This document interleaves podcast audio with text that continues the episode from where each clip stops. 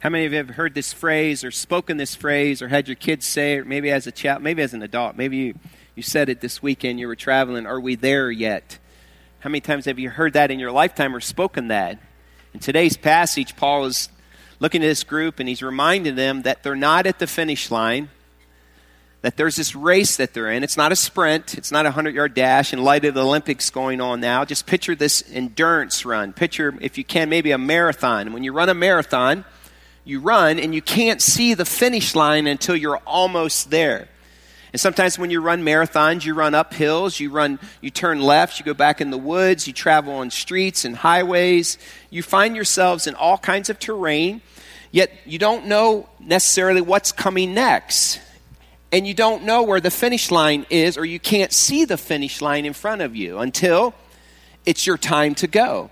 And so Paul uses this analogy that we're in this race and run in such a way so that you finish the race with everything you have because we're not there yet. In the 1968 Olympics, there was a runner that demonstrated what it meant to start something and to finish something. His name was John Stephen Akhwari. And back in the 1968 Olympics, during this time, it was the first time that was in Latin America. John Stephen Akhwari, however, had not trained at such altitude before, so he was impacted by that. It affected him physically. In fact, it was one of the hottest recorded days for a marathon that afternoon in Mexico City. When the men's marathon, if you're not familiar with the Summer Olympic, it's the last event in the Olympics. It started at 3 p.m. in the afternoon. Out of the 74 marathon runners from various countries, 17 of them didn't finish the race because of the heat. In the early parts of the race, the story says that John Stephen Akhwari cramped up due to the high altitude of Mexico City. And somewhere around 19 kilometers mark, the Tanzanian was jockeying for a position, the story says, between some runners, and he was hit and he took a horrible fall, fell early in the race, whacked his head, damaged his knee, and endured a trampling by other runners. They ran over him in the midst of this marathon. Despite his injuries, the history records that John Stephen Akhwari pressed on and continued. And when the medical staff asked him if he wanted to quit, he kept saying over and over again, I will not quit. I'm going to finish this race. The time, 7 p.m., the closing ceremonies had just completed. The stadium was emptying with a few spectators and athletes still warming from the euphoria of the celebration. They gathered their belongings to leave the stadium. The winner, Mamo Wolde of Ethiopia, finished the race an hour before. Now imagine it. These are Olympic runners. He finished an hour after the winner did. Down the boulevard, the story says, came whines of police sirens. From the vantage point, many in the stadium could see motorcycles with their flashing blue lights encircling someone making his way towards the stadium. A lone runner having the, his leg bandaged and bloody, wearing the colors of Tanzania, had just emerged to the stadium gate. It was John Stephen Akhwari, who was in obvious pain and hobbling towards the finish line limping. The Tanzanian found the last of his endurance to step up his pace and finish the race that he started. Here's a snapshot of him finishing the race.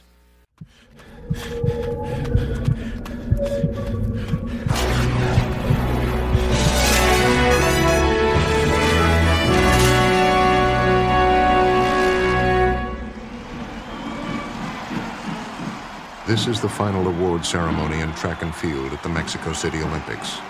And to but three men go the rewards and so for them, the long ordeal is over. But what about the others?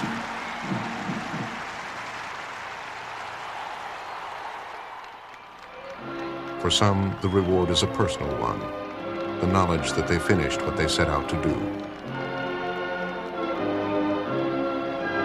A little over an hour after Mamo Wolde crosses the finish line, John Stephen Akhwari of Tanzania approaches the stadium the last man to complete the journey. A voice calls from within to go on, and so he goes on.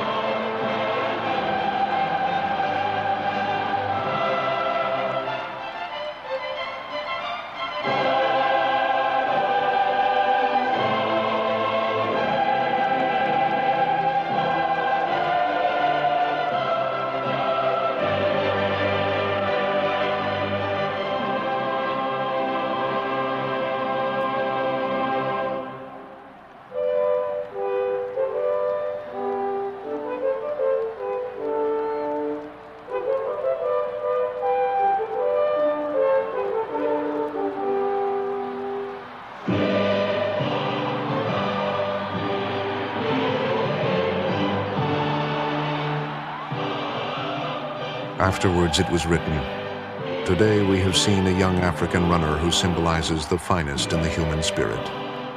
A performance that gives true dignity to sport. A performance that lifts sport out of the category of grown men playing at games. A performance that gives meaning to the word courage. All honor to John Stephen Akhwari of Tanzania. Perhaps the words of John Stephen Akhwari epitomize all that is right in the human spirit. When asked why he did not quit, he said simply, My country did not send me 5,000 miles to start the race. They sent me 5,000 miles to finish the race.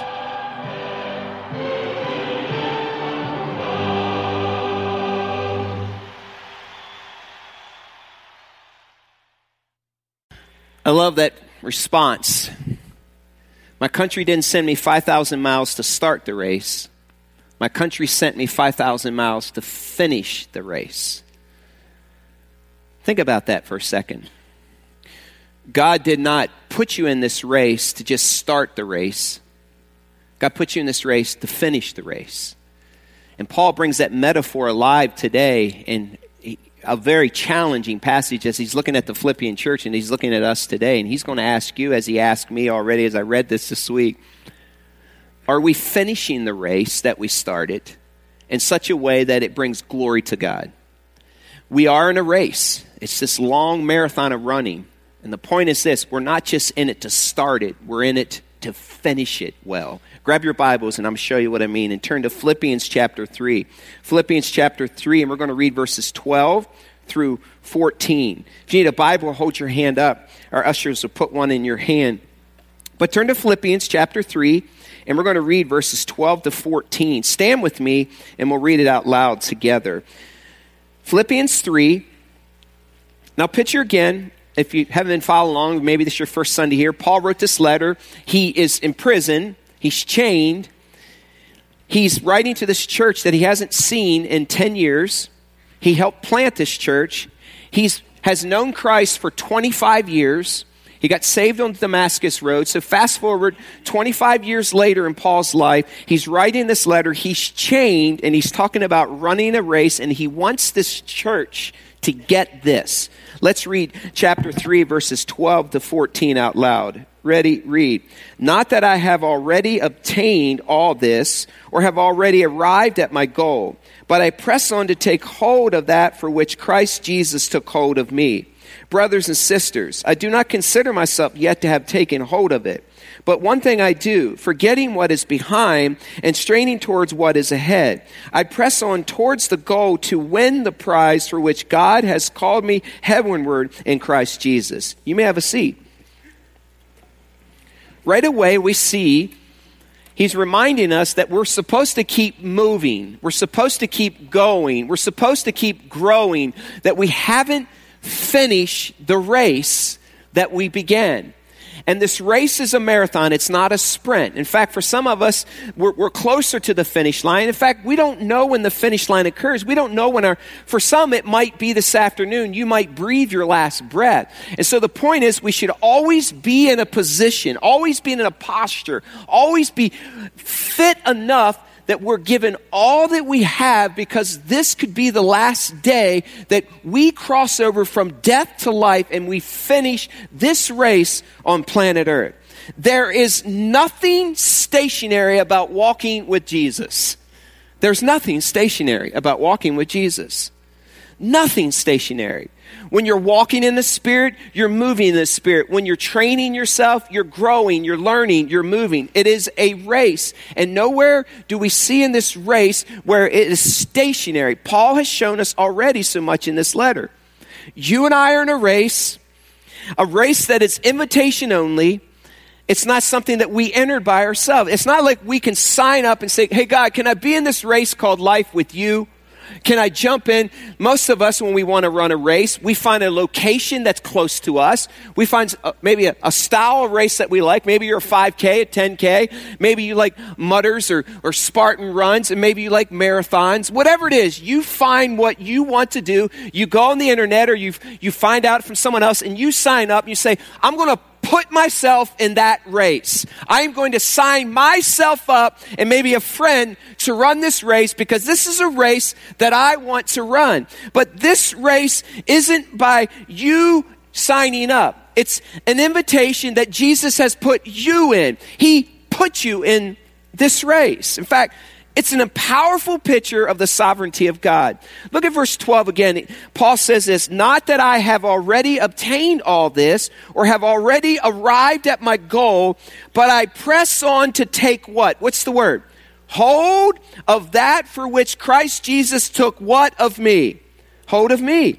It's this picture that we got into the race, God put us in the race. We got into the race because God put us in. God took hold of us. Christ Jesus took hold of us and he said, you know what? I'm reaching down. It's the picture of He selected us, He elected us, He saved us from the foundation of the world. You are mine, and now that you are mine, I got a hold of you, and I'm putting you in this race. We didn't just sign up and say, hey, let me run in that race called Christ following race. Let me be a Christian. No, He initiated. He saved us. He elected us. He predestined us. He grabbed a hold of us. And scripture says not only that, that he holds us and no one can ever pluck us from this race. Amen to that today. So this race, God put us into it. We didn't sign up for it on our own. Beautiful picture of the sovereignty of God.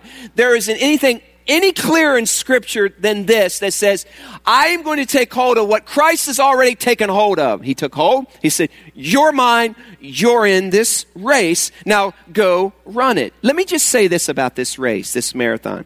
Jesus would never put us in a race he didn't think we couldn't run or finish. And the only reason that we can't or we think we can't run or finish is because we choose. God's not going to place us in a journey and say, go run this race, go finish it, seek the goal, unless He equips us, unless He gives us a talent. So at no point in this race does Jesus ever say, You don't have what it takes. We have what it takes in Christ Jesus to finish this race. Powerful picture of the sovereignty of God. That word to take hold, it's an intensified word that means to apprehend or seize something. It's the picture of the police officer apprehending someone, grabbing a hold of them and saying, You're in my custody. I have a hold of you and I'm not letting go. We are in Christ's custody. He puts us in this race and we are now His. Think about this for a second. The reason we're in this race is because Jesus chased us down and seized us and put us in that race. You and I belong to Jesus Christ. This incredible picture of Christ saving us. And this race is for Christians only. The Christian life didn't begin by us choosing to follow God, but it began by Christ choosing us to follow Him. And the reason we are in the race is because Jesus grabbed us and says, I want you to run this race. What an incredible thought in light of the Olympics. Think about it in this context. We are in this race, and the nation we get to represent isn't the USA, but it's the kingdom of God. Like, whoa!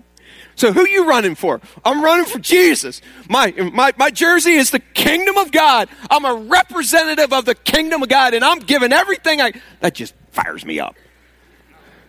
It should you too. You are a child of God, blood bought by Jesus Christ, and now he says, You're mine. Now go run that race and represent not only the USA, but the kingdom of God powerful truth here today. We get to run this race because he put us in that. It's the picture of a coach, basketball coach. You're sitting on the bench and you're watching this game. You're like, I want to get in. The only way you get into that game is the coach says, Hey, hey, Brown, go check in. Get in there. And meanwhile, you might want to, and you're, you're, you're sitting there, but God responds first. God says, Hey, I want you on my team. Now get in the game. And you know what we do? We, we follow after that. And that's the picture. God acted first. We freely received it. And now we're in this race with Him. You and I have been apprehended by Jesus to run a race for Him. He's your greatest supporter. He's your greatest fan.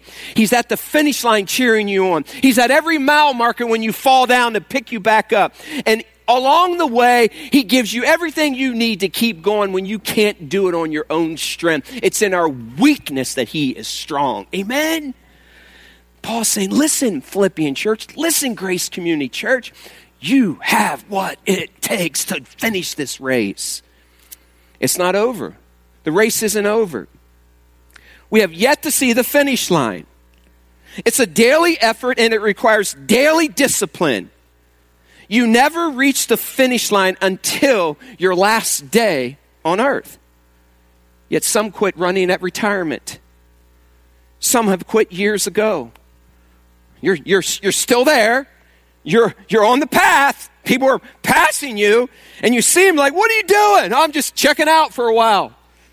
Now, I ran hard for the first five miles. I'm not running anymore. You can't leave the race. There's no exit ramps. You can't walk away because once you're in God's eternal grip, no man can pluck you out of the race. So listen to me. If you're going to be in the race, get up and run. That's what Paul's saying. Why? Because we get to point others to Jesus Christ. You can't leave it. The entry fee has already been paid by the blood of Jesus Christ on the cross. Paul later said this in 1 Timothy chapter 4. Keep your finger here. The same Timothy that we're reading about here in Philippians. He's with him. And then it says this in 1 Timothy, Paul, Paul wrote a letter to Timothy trying to encourage him. And in 1 Timothy chapter 4, Paul, Paul says this to the same Timothy that's nearby him in prison. He says this in 1 Timothy chapter 4, verse 7. He says, have nothing to do with godless myths and old wives' tales. Rather, train yourself to be what? Look again at verse chapter 4 and verse 7. Have nothing to do with godless myths, Timothy, and old wives' tales. Rather, train yourself to be godly. Train, exercise, beat your body, develop discipline. Why? The goal is to be more like Christ. And he's saying, train yourself daily so that when you're out there running, when you're out there competing, when you're in this walking in the Spirit, you are becoming more and more and more and more like Jesus. But here's what happens because training regimens, we have training regimens. We go, we go for 90 days. Hey, let's train for 90 days. Hey, let's try this training regimen and let's do this training regimen. In, in, in our minds, we think we're one and done. And, and so what happens in this race, we think, I got what it takes. I, you know, I got enough. I can finish this marathon. No, the, the point is this. You and I will always be training ourselves. It's not one class and we're done. It's not three conferences and we got what it takes to finish this race. It's, it's not one chapter of Fight Club or one chapter of training camp. It's not four years of college. It's not reading through the Bible one time. It's the, the completely opposite. We train daily. And what are the areas that we train in? There's four areas. Jesus grew. Luke 2.52. Jesus grew in wisdom, intellectually. Jesus grew in stature, Jesus grew physically. Jesus grew in his relationship with others relationally. Jesus grew in his relationship with his Father spiritually. It's the four components of training physical, spiritual, intellectual, and relational. So this race is we're daily training ourselves in those four areas and how you train. You set goals. You say, hey, here, here's how I'm going to become a better intellectual follower of Christ. Here's how I'm going to become a better physical, well fit follower of Christ. Here's how I'm going to become a better spiritual follower of Christ. Here's how I'm going to love others and be a better relational follower of Christ. So the picture is you're daily training yourselves.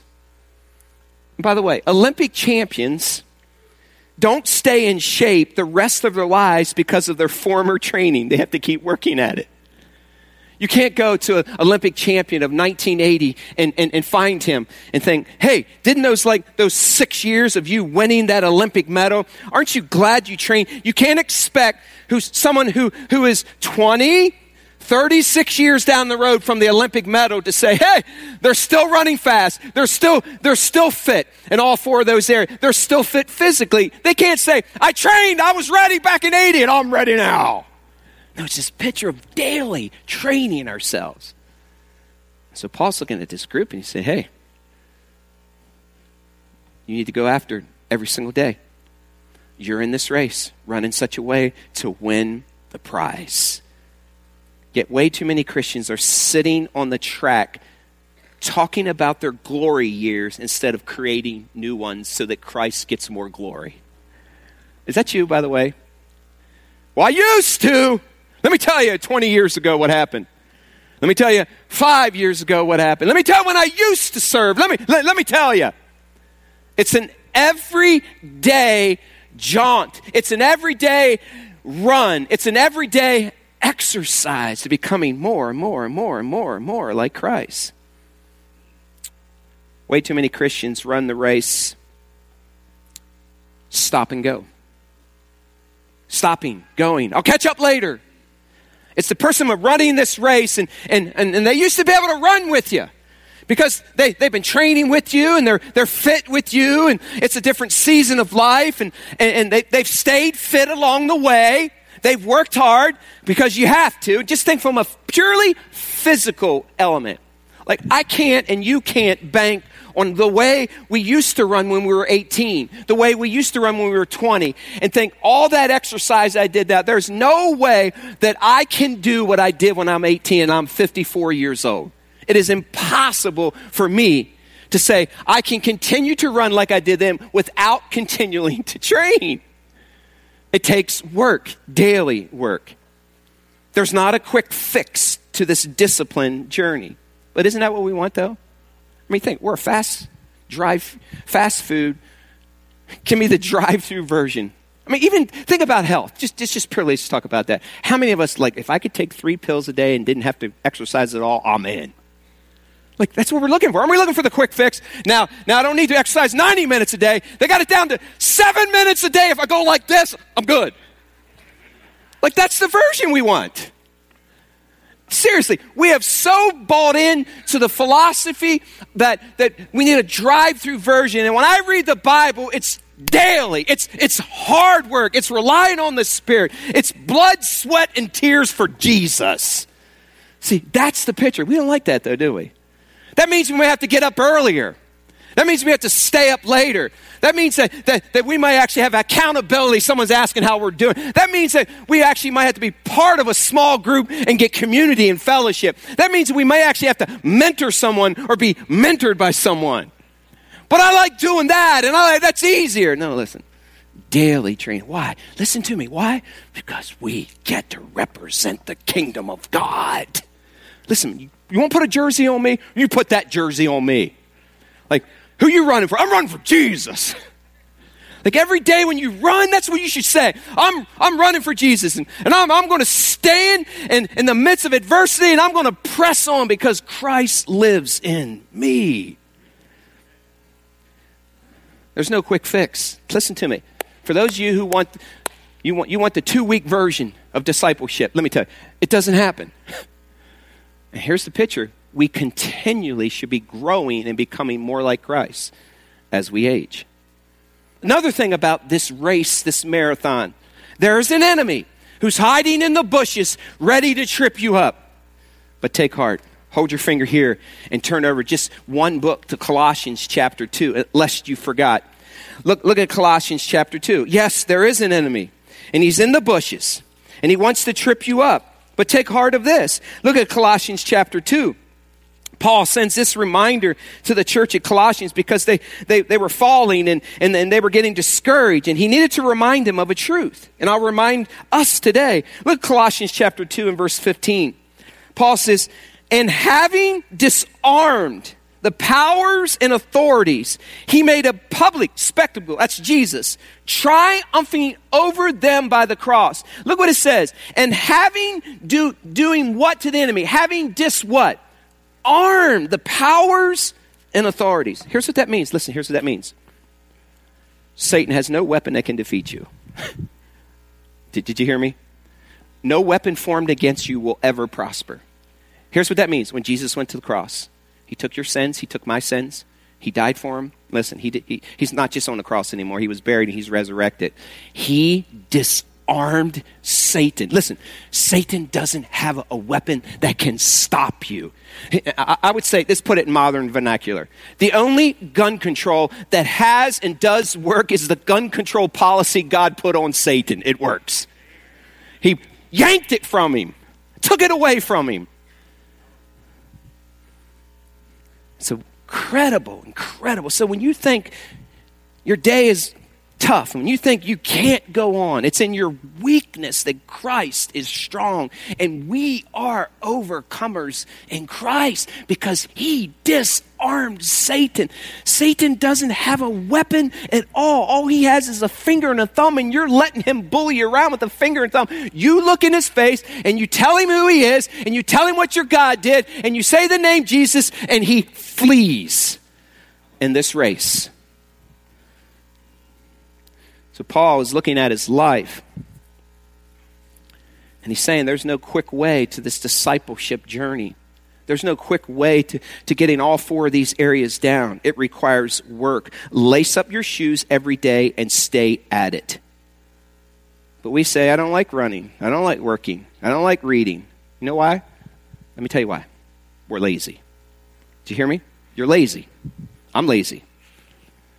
When we say we don't want to do something, you know why? Because we're lazy. We don't like to hear us say, but let me tell you, when you have the ability, hear me out, when you have the ability to say yes and the ability to say no, when, when you have the opportunity to tweak your schedule to get up earlier to read God's word or stay up later, when you have the ability to say no to more food or yes to more food, when you have the ability to, to be in community or not be in community, the only reason, listen to me, the only reason we don't is because we're lazy.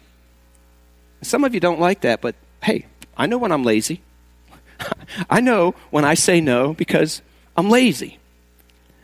But listen, we have Christ living in us and we get to represent the kingdom of God. Let's run with him and let's show the world that our God is great. I think that's one of the biggest problems in Christianity laziness. You can do way more. Hear, him, hear, hear. Him.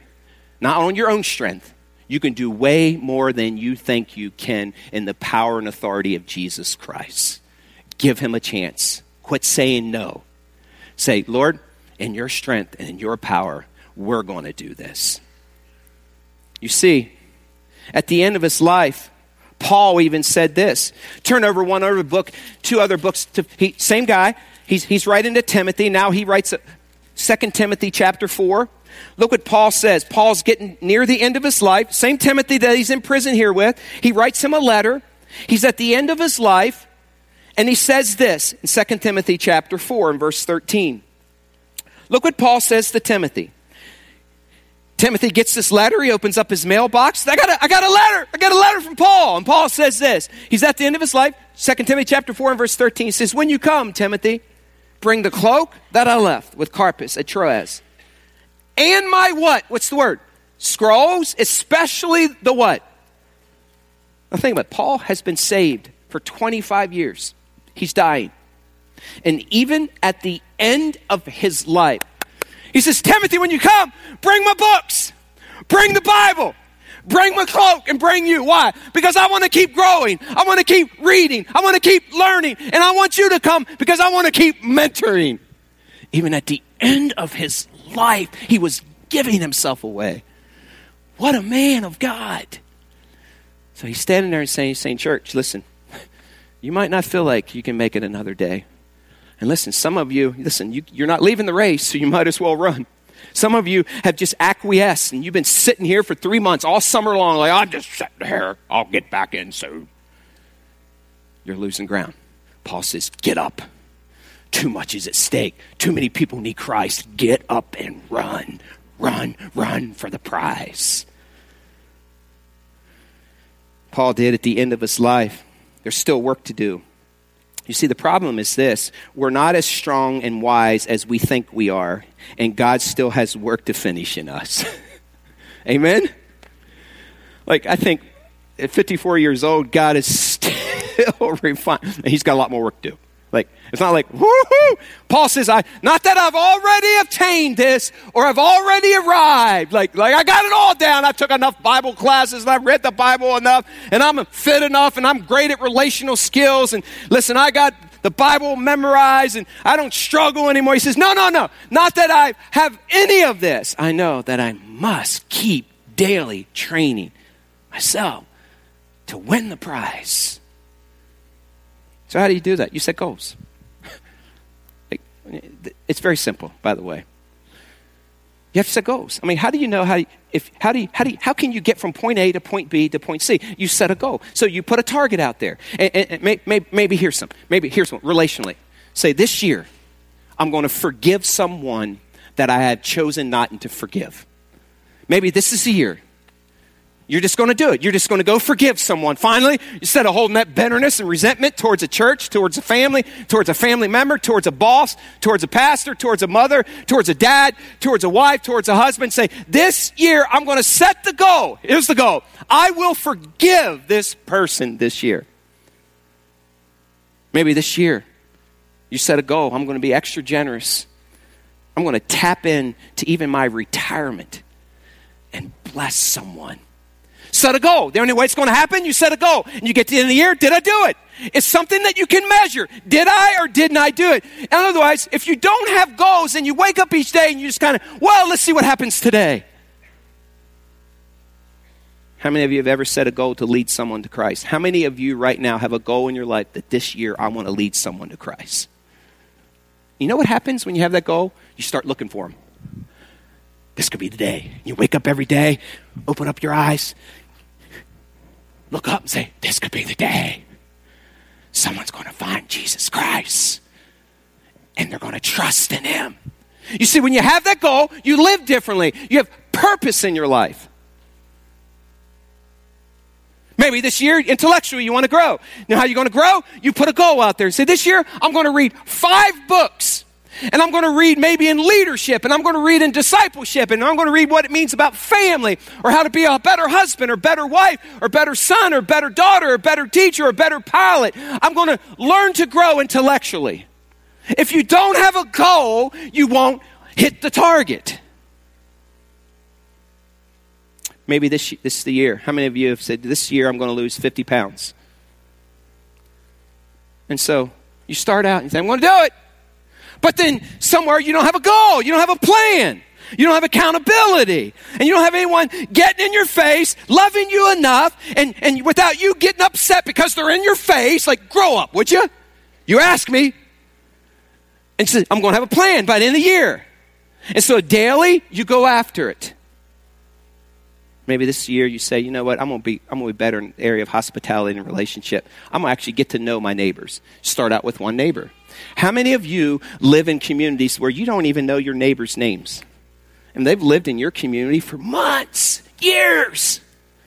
You wave at them. What was their name, honey? I don't know. Listen, this year, it's called barbecue. Got there? Barbecue grill. And you go knock on the door and say, Hey, we're having a gathering. Listen, why don't you come over? We're having some hot dogs. And listen, if they say no the first time, fine. Just because they say no the first time doesn't mean you can't ask them the second time, and the third time, and the fourth time. And you begin praying, and your kids are praying, Oh, Lord, soften their hearts. And maybe you spend time fasting. Oh, God, please, Lord, give us a chance. But do you have a goal to be hospitable? You see, if you don't have goals, then you're just running aimlessly in life. Paul says, train, set, achieve go after the goal that's there. And then he says this in this journey. Look back at Philippians. He says this. Verse 13 Brothers and sisters, I do not consider myself yet to have taken hold of it. One thing I do. One thing I do. Look what he says. Forgetting what is what? What's the word? Forgetting what is what? Forgetting what is what? And straining forward toward what is what? Forgetting what's behind and straining. It's the picture of the runner crossing the finish line. The athlete with his, his, his body completely arched and trying to get to the finish line. It says straining towards the finish line. Every day we wake up, get on your mark, get set, go. It's not looking back and just forgetting what is behind. Learning from it, wisdom learns from it, but straining towards the goal. It's such a profound truth that Paul is giving here. In other words, he's saying, leave there, there. Way too many runners in the Christian race, however, spend so much of their lives looking back. A runner's eyes is always fixed on the path in front of him, knowing that somewhere out there there's a finish line, that I'm going to run until I find that finish line. And the picture is straining to what's ahead.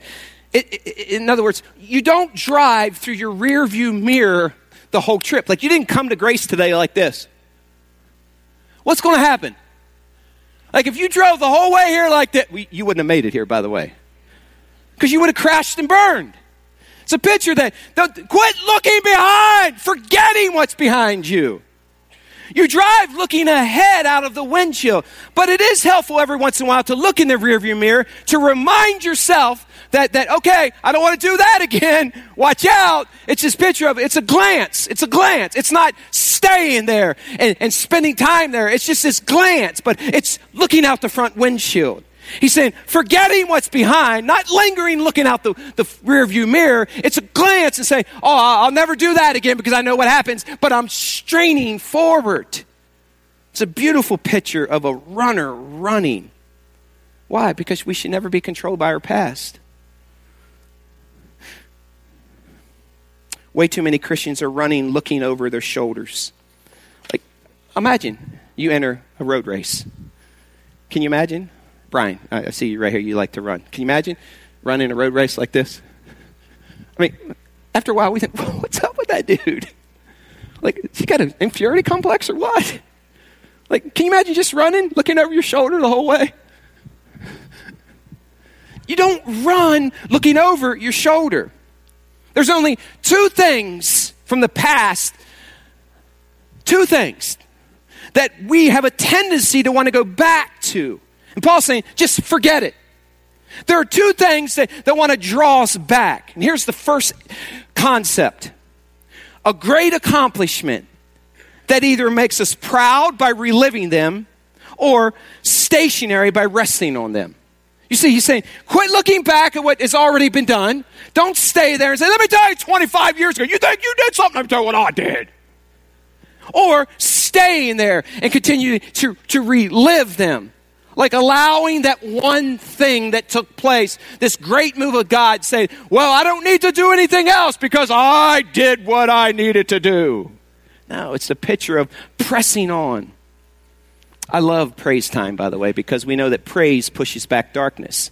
And when you share your testimony, you overcome the evil one. The evil one is overcome by the blood of the Lamb and the word of your testimony. You want to get Satan out of the preference of your area and out of the spatial area of you. You want to walk in victory daily, daily, praise God. Daily, daily, daily praise God. Daily, daily share your testimony because when you speak truth about Jesus, Satan runs. You want to get darkness out of your home. You want to get darkness out of your relationships. You want to get darkness out of your marriage. Then daily, you and your wife just praise the Lord. And when you share the testimonies of what God has done, Satan is overcome. But think about this for a second. Praise time is a reflection of something that took place in your race. I would say it this way I love hearing people share their praises, but I'm also turn my ear to the time stamp of your praise. Because the time stamp of your praise reveals to me and others the pace of your race. Think about that for a second. The time stamp of your praise. When? reveals the pace of your life. Because if you're always going back when it's praise time and your praise time is six months ago, God did this. Six Nine months ago, God did that. Six years ago. If the praise timestamp isn't recent, then I can tell you something that the pace of your life has slowed to a walk. Because if your time stamp is yesterday, if your time stamp is today, it tells me that you're moving because God is getting glory. So listen next time you hear someone give praise. Do they keep talking about six years ago and 16 years ago, 20 years ago, last year? Or is the time stamp of their praise last week, two weeks ago? That reveals the pace of your run. So Paul says, forgetting what's behind, don't go back and look at your accomplishments and spend all the time there. Because what happens? If you just go back there, then you pause. Then you stay there. You acquiesce. You develop a mediocre life. He says, no, keep running. Keep getting those stamps of praise along the way. You know what else we want to look back and he says to forget? Our failures, our defeats, our sin that cannot do anything but arouse the feelings of guilt and shame. Why in the world is it that we want to go back to that cesspool in our lives? When the Bible says that there is now, therefore, no condemnation to those who are in Christ Jesus. Returning there and recalling those horrific events zaps us of energy and effectiveness for today and derails us and demonstrates from us from doing something that God's grace has already covered. It's like, it's like saying, this morning, I know there's a race out in front of me. I got 10 miles to run and train today. Let me, I'm going to eat a whole box of Rise'n Roll donuts. Like, why would you do that? Why spend time there? Like, how many of you do this? You run, and the enemy whispers, Remember when you did this six weeks ago, 10 weeks ago, and you stop and you ask God to forgive you of something that you already asked Him to forgive you of six weeks ago? And you let that thing from your past instead of forgetting. You see, when Christ said He forgave you, He already took it to the cross. Listen, He has forgiven you. Quit asking for forgiveness for the same thing over and over and over and over. Forget what's behind and press on. If you have repented of your past, that means you are running in the right direction again. Let me just visualize that for you. Okay, you sin, and I sin, and I'll sin today, and I'll sin tomorrow, and I'll sin the next day.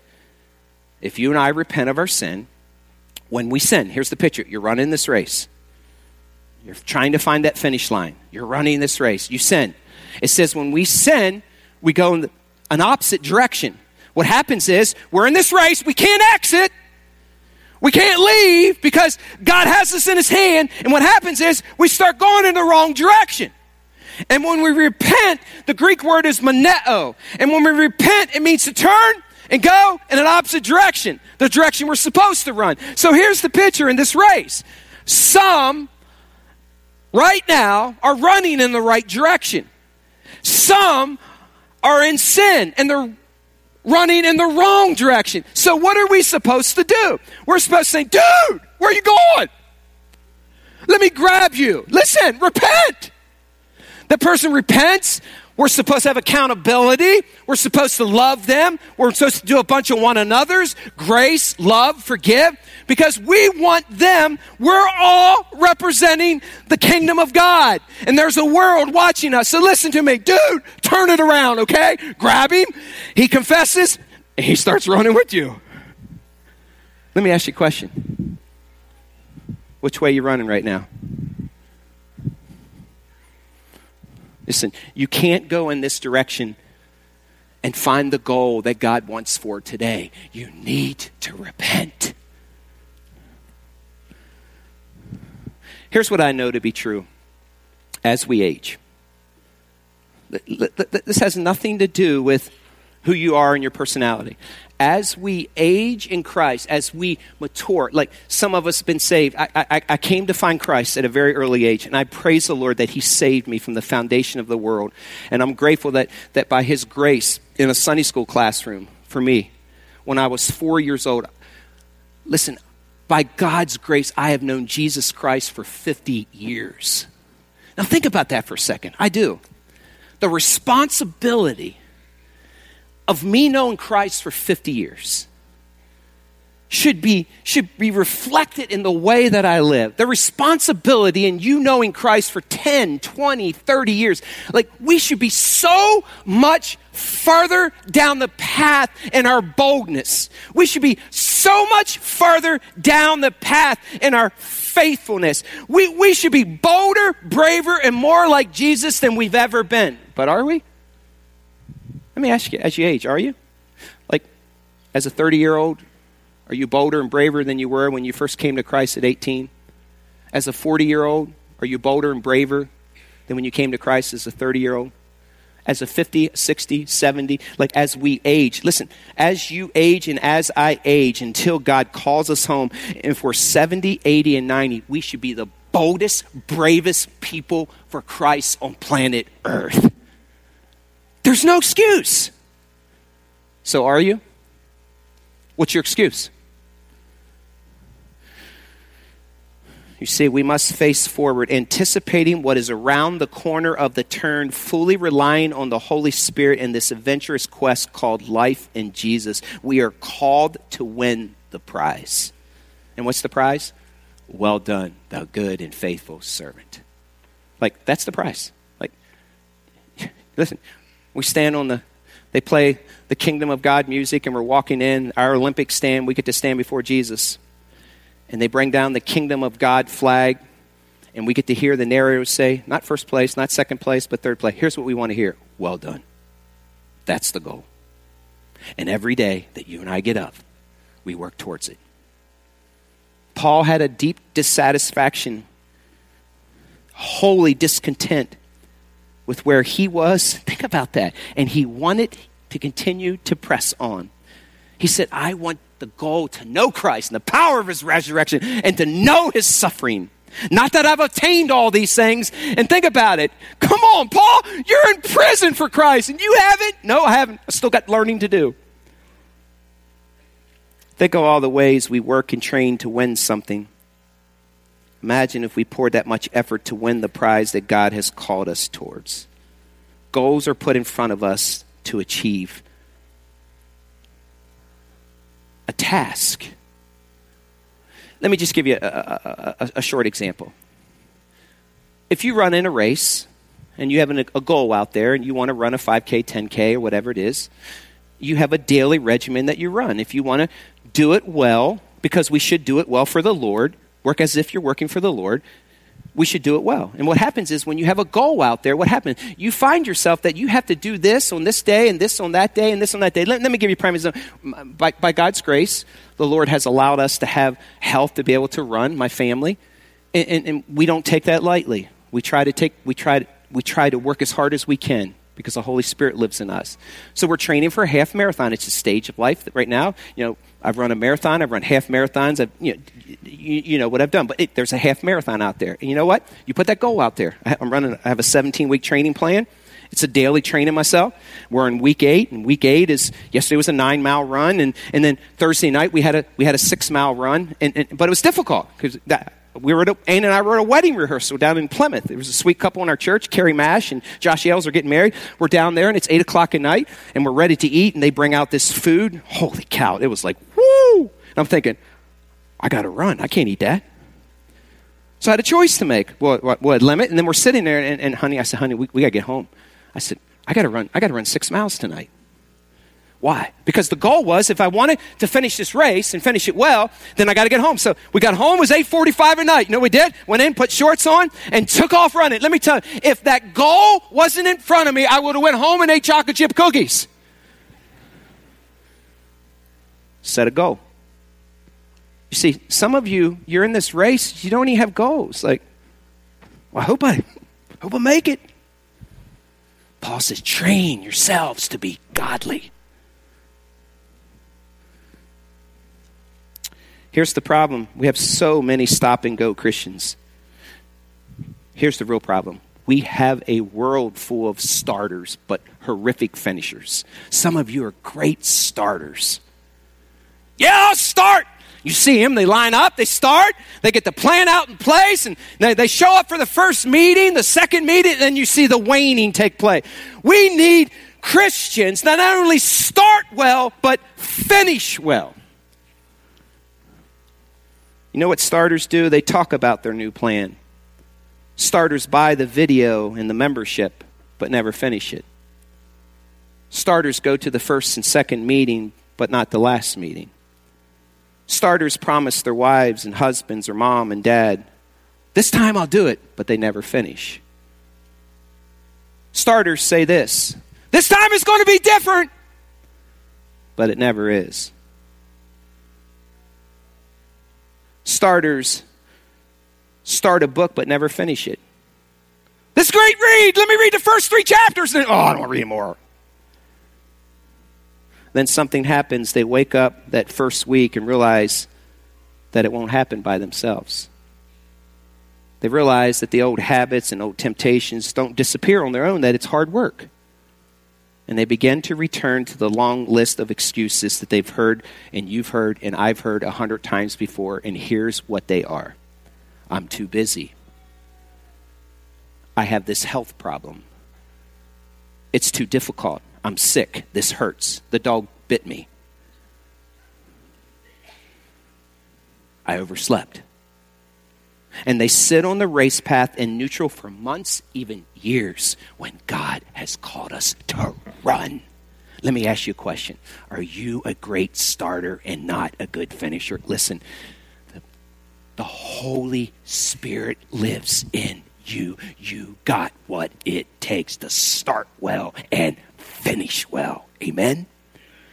It's a choice. Some of you just need to give yourself a good kick in the rear go. Listen, we're tired of listening to your excuses. Your husbands are tired of it. Your wives are tired of it. Your moms are tired of it. Your dads are tired of it. And the Lord God above says, run. The day of reckoning is coming too, Grace. Jesus didn't die on the cross for us to wallow in complacency. Get up and run and lean towards the finish line. Four months ago, I stood on this stage four months ago at the beginning of the Quest series, and I asked you this question Will you be in the same place, in the same seat one year from now, and not in a different place spiritually, physically, relationally, and intellectually? Will you come back and be seated and you'll hear the same message again and there has not been any forward progress in your life? Listen, don't let that happen. Too much is at stake. So I ask you today have you gained any ground? Any more ground? In this race. Lace up your shoes. Keep moving. Don't look back. There's hope in the future. The prize is yet to be won. Oh Lord, help us today. There are so many of us, God, that need this message. Every one of us needs a reminder. We have excuses from top to bottom Many of us are so unhealthy spiritually.